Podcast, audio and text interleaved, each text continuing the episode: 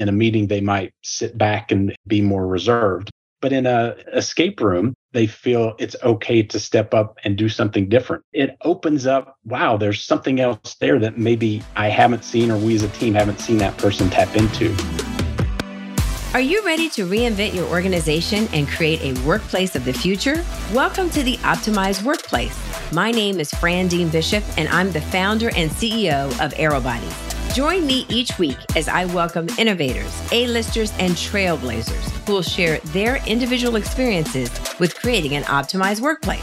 This podcast will inspire you to find new and unique ways of helping your organization thrive while providing an exceptional experience for your employees and nourishing their well-being. Ready to get started? Learn more at theoptimizedworkplace.co.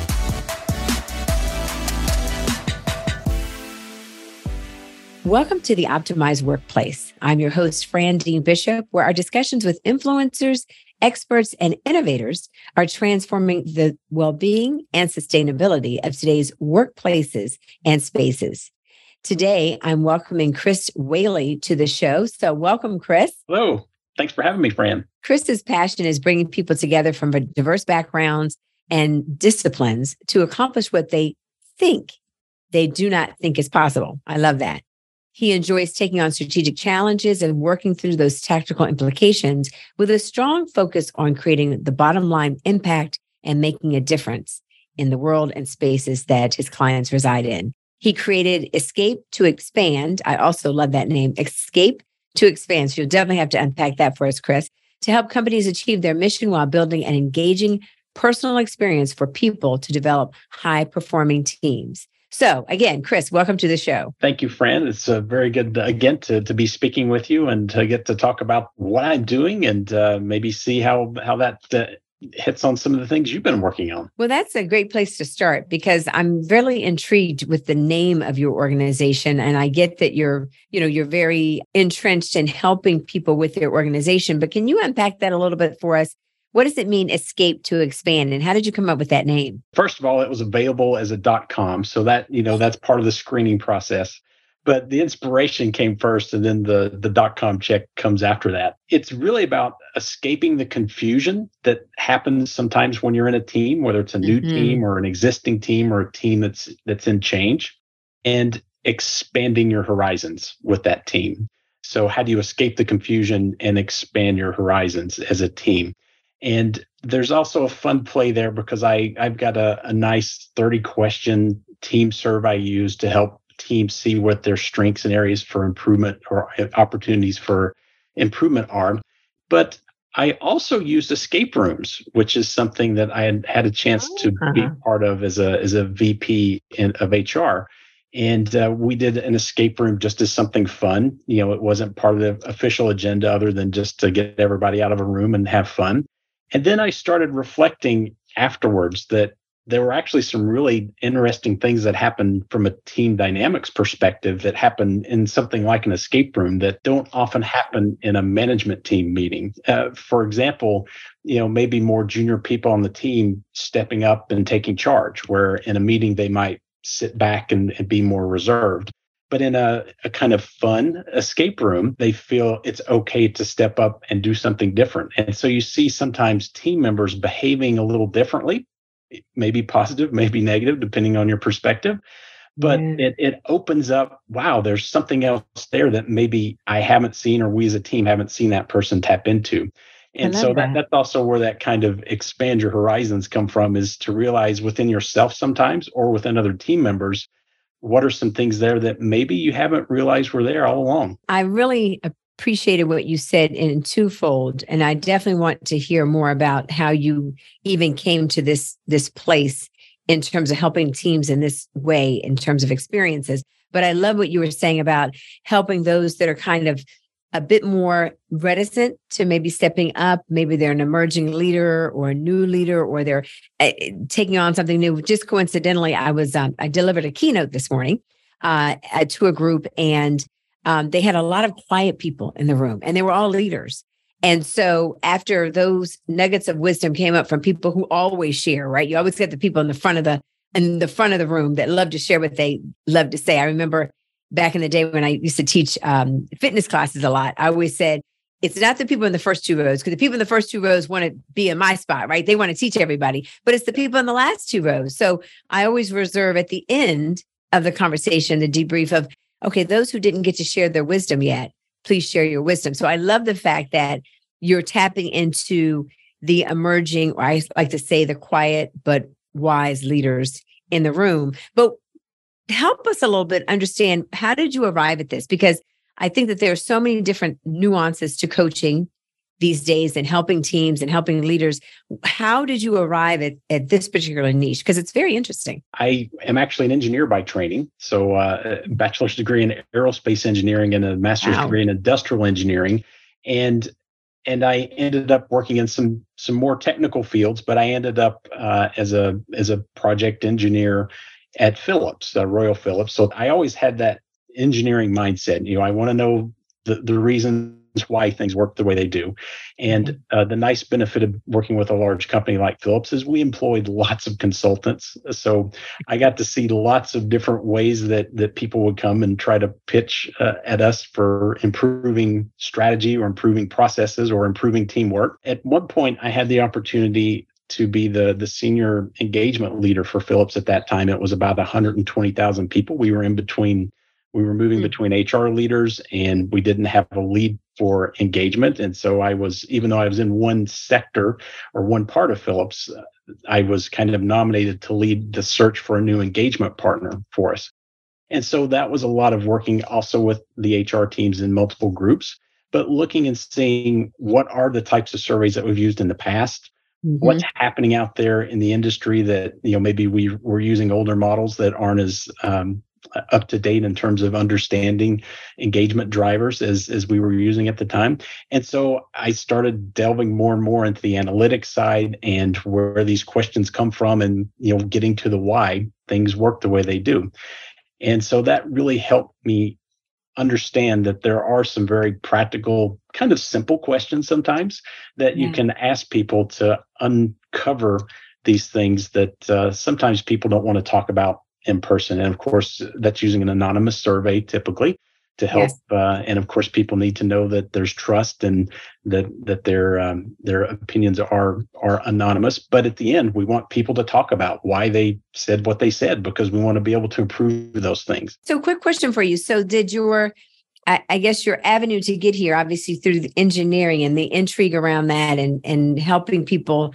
you know in these different sectors of a you know very large enterprise were there any particular trends that you found in particular that i guess force people because a lot of times when people approach coaching or training it's because there's a stuck or there's a you know as a leader you're stuck somewhere or the organization is stuck or it's you know things are just not processing. Productivity is not where it should be. So were there any particular um, i guess trends that you noticed in that large enterprise that drove you to you know the work that you're in now we were driving lots of big transformations and uh, even philips today continues even though they're, they're a focused healthcare company so they they no longer do lighting or or televisions they they've spun those divisions off but um, what you saw was there's always a lot of focus on leadership development and that's mm-hmm. typically individual. You know, we put mm-hmm. people, even if it's a group cohort, we're talking about developing them as a leader we don't often talk about how do we develop a team together. We we we assume we've we've empowered the leader to to take that step and then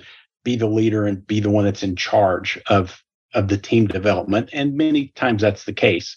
But what we saw was it's we actually empower the team to be responsible for the team's well-being. It's not just the leaders uh, on the leaders shoulders.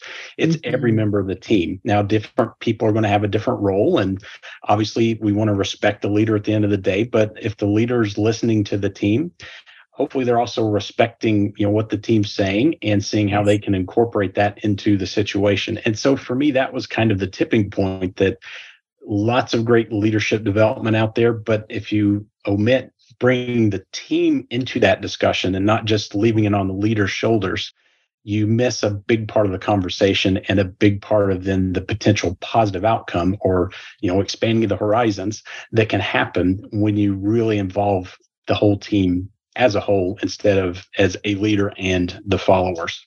Yeah i that's music to my ears. I i feel very strongly as of what you're saying that there's so much power in the collective, right? So much more power in the collective. And uh, I talk a lot about tribes and your tribe that supports you, whether that you know tribe is your community or that tribe is your work, you know, culture or that tribe is your you know home, family life, whatever it is, and maybe you have multiple tribes. Mm-hmm. But so often, you know, the A type or the really successful or the leaders that are trying to become more and more successful are trying to do it all themselves. Right. And uh, there's a great book by uh, the founder of Compass, that, and he speaks about the fact that nobody succeeds alone. Like you have to have support from your tribe. So empowering others to empower others. So you're not the only person doing the empowerment. Otherwise, you're going to burn out, right? There's like, there's no way around it that you're not going to just burn yourself to the ground. But if you're empowering others and empowering your team to be even better, that amplifies you even beyond. Would you agree? Absolutely. And we talk a lot about uh, the role of a leader is to develop new leaders. And what better way than to let people start taking those leadership positions early. You know, it's it's not once you get anointed by someone that you're now a manager and now ta-da, you're a leader. Yep. It doesn't work that way. You can be a leader and not have anybody reporting into you, you know, and, and not be the boss of anyone, but you can still be a leader and you can be a manager and absolutely not be a leader. So th- there's definitely those those two different conditions that can exist. Tell us a little bit about that. What size organizations do you work with? What size teams? Do you work with, Chris? Really, who I'm working with are a lot of uh, smaller, sometimes they're startups or startups that have been around for a while that are getting ready to start hire that middle management layer for the first time. It's it's actually more that's the sweet spot. I think it's when people are now putting in that middle manager for the first time. They now no longer know everybody in the organization. They yes. can't have their finger in every pot. How do they start to trust and empower the team? And how does the team also do the same? And that's that's really where I found that uh, that these teachings they, they work well for a brand new team of you know four or five people. You can scale them to an organization of you know tens of thousands if, if you want to. But uh, for me and my practice, kind of that the smaller organizations that are really taking that next step have been the ones that I felt I had the chance to be the most impactful with. And what's the largest team you've ever taken into one of your ex- escape room experiences? What was the outcome that you saw? Were there any shifts? Yes. Uh, so we've uh, I've done it several times, and usually in a you can do a physical escape room, which are usually great. Most most mm-hmm. cities have one you can go to, and so I I don't you know run an escape room location that people go to that's to me just there's great ones already out there so i yeah. use those uh, i can bring an escape room in a box if someone's wanting to do an offsite and kind of simulate a few things but honestly it's not as fun as, as going out there in the room but you can also do them virtually now so it's really opened up yeah. the ability with uh, with remote teams and you don't want to bring people together or they don't want to get together or they can't get together you can still do some of these things but some of the fun things i found is um, you, again, you've got the, the leaders and they step in the room and the way most escape rooms are set up, there are multiple puzzles and it's not always obvious what goes with what. So you always have people usually breaking up into groups of two or three and they're trying to solve whatever they think they're trying to solve. And you really start to see, well, who's communicating? Who who takes that role to step mm-hmm. in between the different groups. Hey did you see that thing over there? Maybe that does that have something to do with what you're looking for? Uh, versus people they just get their their you know i'm, I'm focused on what i'm doing on. and i'm ignoring the other people in the room. Exactly. Yeah yeah. And so and then you step out and we say okay did anybody notice something there that you know reflects back on in this case we were having some some issues. And I said, Did you see behaviors in the escape room that reminded you of this other issue. Mm-hmm. And you know, once they step back, ah, you know, I, I saw we were over there in that corner and we didn't look up. You know, if if we had you know, raised our head for a second and checked in with the rest of the group, you know, we would have figured this out quicker. And so sometimes people do see that their their gut reactions because it's a it's a time bound challenge that you know, mm-hmm. and we put a little bit of artificial pressure. You've got to solve this in an hour or whatever catastrophe is going to happen. And it, it, it is fun, but people get very competitive, but it also brings out that that part of personality that sometimes people push back a little bit. Again, whether that's good for the team or bad for the team. And it, it kind of opens it up a little bit. And then what's really fun when we do the debrief is then we also look at the answers to the survey questions that the team results were, and then see if people draw any conclusions um, there between these agree disagree kind of questions and the behaviors they actually saw each other perform in that escape room, or that they've seen each other in in a real life situation. Of course, uh, if they uh, are a team that's been together for a while. Yeah, I think what you're doing is really powerful. I tried to get my team to do one for a retreat that we had last month, but unfortunately here in DC, I don't know if all the re- the the facilitators of escape rooms were on sabbatical or what, but we couldn't get one. So we ended up oh, doing something else, which was fine. I think they enjoyed it just as much. But my point is that I think it's really powerful because so many things around the way people move and flow when they're out of their box, so to speak, you know, their normal box. And mm-hmm. that if you get to experience that with them and you get to see how they operate, their mode of apparatus. And I think that's incredibly powerful, mm-hmm. even when it comes to well being, because you know, again, getting back to this whole I, the philosophy around the tribe, what makes you amplified and empowered and motivated and excited and and just you know exhilarated for the work that you do or or what you bring to your work may not be the same for the number two or number three on your team. And so it's so important to understand in a crystal clear way what is it that gets them ignited and excited and accelerated, right? And and bursting and doing their best work. And back to that point of empowering the team, you can only be as strong as your team, right? As you Absolutely. said, as you grow, no matter if you're a CEO or if you're leading a, an enterprise or you're, you know, as you just came from, you know, senior manager in a very large global enterprise, you can only survive if the people that are behind you are can continue to propel you forward. So I think it's fantastic that you're, you know, having folks that are working with you participate in something like this because they get to see, hey, how somebody responds to different challenges in real time, but in a different way out you know outside of work but you know what they do to bring that forward and then it allows you to it's it's also a, a component i think of emotional intelligence right? Because now you become very self-aware and very reflective on how you can best serve yourself and serve others. You can't ask people to do things that they're not they're not in their skill skill set not in their wheelhouse. And a, a, brick wall trying to make something work that doesn't is, ludicrous. So i think this yep. is fantastic so let's shift a little bit. I, would love to talk a little bit more about your organization. Um, and, you know, we've talked a little bit about some of the work that you've done. I always love to ask my guests, you know, what are you most excited about um, as we're, you know, rounding the second half of 2023? Are there any exciting projects or anything that is, you know, in your um, vortex that you're looking forward to in your organization? Absolutely. So I'm I do a lot of the, the team coaching. That's where I love doing, but I've been doing more speaking engagements where it's more larger groups where I, I you can't get in and do quite as much personalized uh, difference, but but you can touch a lot more people. So I've been mm-hmm. excited to to be able to do that more.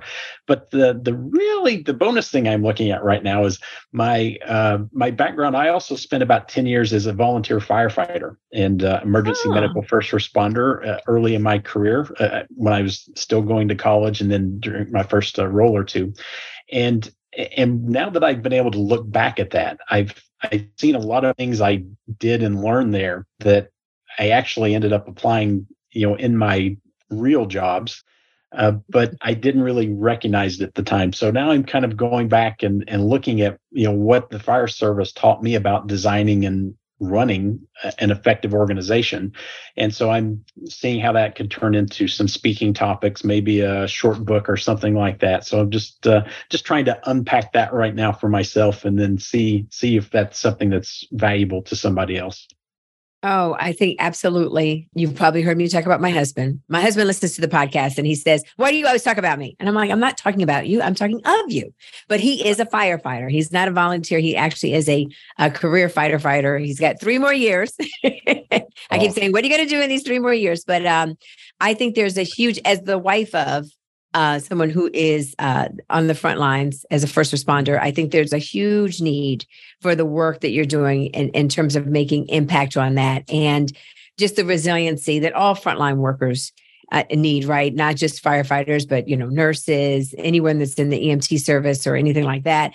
Uh, but I, I definitely and and there's a there's a component to leadership that's very different than leadership you see in a corporation, right? Because not only are they leaders, but they're also peer support. They're also, again, trying to contain themselves and and manage the EI and the challenges and the anxieties and the stressors that this other person that they're helping at the, in this moment of time is dealing with as well. So they've got everything firing on all cylinders at all moments for the 24 hours that they're at the station and then they come home and have to kind of assimilate back into the real world. So there's so many components I, I think that um to to your point that you've probably learned but now you're in an even better position to be able to go back and and help and serve and i know they they look for speakers from time to time for sure uh, that i think could be very powerful for you powerful um, in terms of what you're doing. So I applaud you on that. That's fantastic. Appreciate your husband's service, and also as as the spouse of a firefighter. That I mean, there's there's lots that goes with that as well. So it definitely goes beyond just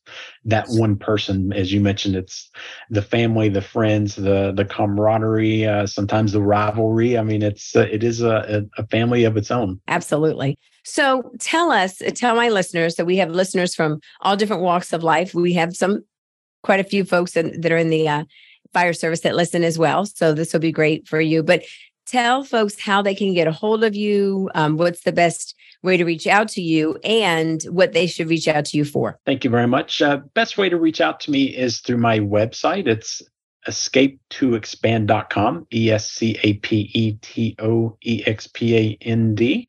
And uh, there you can uh, find a little bit of more about uh, what my offerings are around teams, around speaking engagements, around general HR and project management consulting, if, if those are things that you're interested in. And uh, very happy uh, to, to talk to anybody, a free, any anyone that references you, Fran, uh, happy to give them a free 30 minute consultation if you just want to talk and see how I might be able to help you know one of your listeners um, I'll, I'll, put that offer out there. Just just let me know friend sent you and uh, happy to give you that uh, free 30 minutes.